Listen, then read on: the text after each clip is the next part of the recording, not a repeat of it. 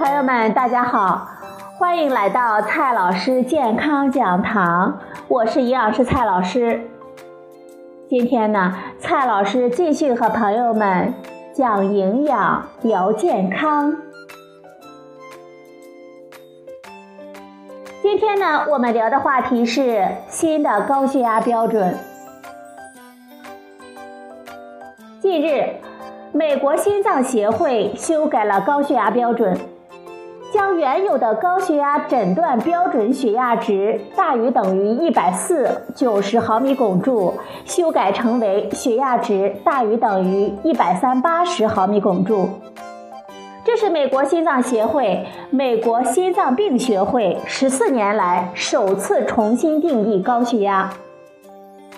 本次修订高血压标准的目的在于呼吁我们公众重视高血压。提前采取行动预防高血压，以达到降低高血压以及相关慢性疾病的发病率和死亡率。尽管我国还没有调整我们的高血压诊断标准，但是我国早已把血压值大于一百三八十毫米汞柱设定成为高于正常血压的正常高值，目的呢，也是为了引起公众对高血压的认识。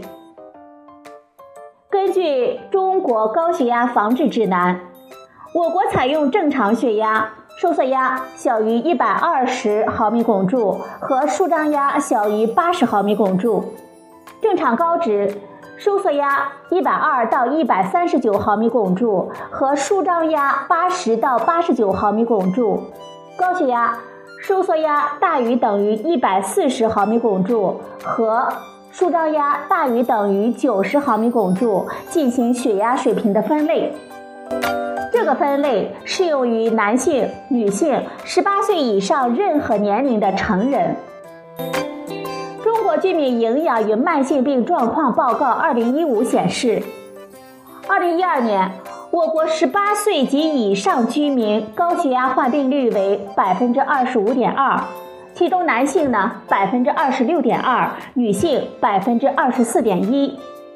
十八岁到四十四岁、四十五岁到五十九岁和六十岁及以上居民的高血压的患病率分别为百分之十点六、百分之三十五点七和百分之五十八点九。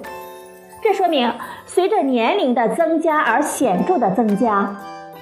我国居民中高血压的患病率呈逐年上升的趋势。我们看一下高血压所带来的健康的危害吧。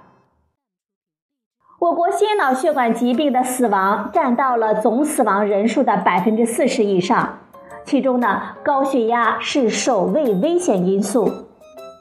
每年三百万心血管死亡中，至少一半与高血压有关。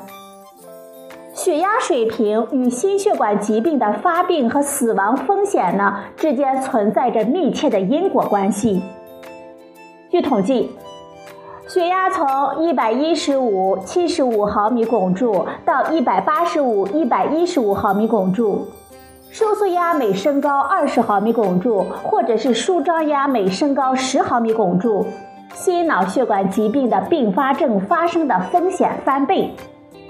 此外，每升高十毫米汞柱收缩压，亚洲人群脑卒中与致死性心肌梗死的风险分别增加百分之五十三和百分之三十一。接下来呢，蔡老师告诉大家引起高血压的五个危险因素。第一个因素，高钠低钾的膳食模式。钠盐的摄入量与血压的水平和高血压的患病率呈正相关的关系，而钾盐摄入量与血压水平呈负相关。膳食钠盐摄入量平均每天增加两克，收缩压和舒张压分别增高两毫米汞柱和一点二毫米汞柱。根据我国《中国居民膳食指南（二零一六）》推荐，我们每日钠盐的摄入量不得超过六克。第二个危险因素，超重和肥胖。身体脂肪的含量与血压的水平呈正相关。人群中体质指数与血压水平呈正相关。体质指数每增加三千克每平方米，四年内发生高血压的风险，男性增加百分之五十，女性增加百分之五十七。体质指数大于二十四的，发生高血压的风险是体重正常者的三到四倍。同时，身体脂肪的分布与高血压发生也有关，腹部脂肪聚集越多，血压水平就越高。第三个危险因素，过量饮酒。过量饮酒是高血压发病的危险因素。人群高血压患病率随饮酒量增加而升高。虽然有研究表明，少量饮酒后短时间之内血压会有所下降，但是长期少量饮酒可以使血压轻度升高。过量饮酒呢，则使血压明显升高。第四个危险因素，精神压力。长期处于高强度工作环境中。会导致我们精神紧张，也会引起血压的上升。第五个危险因素，高血压的危险因素呢，还包括年龄、高血压家族史、缺乏身体活动等等。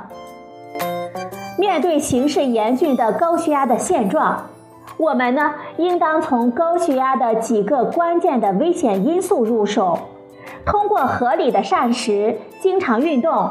缓解心理压力等几个方面，来综合的预防和减缓血压的升高。好了，朋友们，今天的节目呢就到这里，谢谢您的收听，我们明天再会。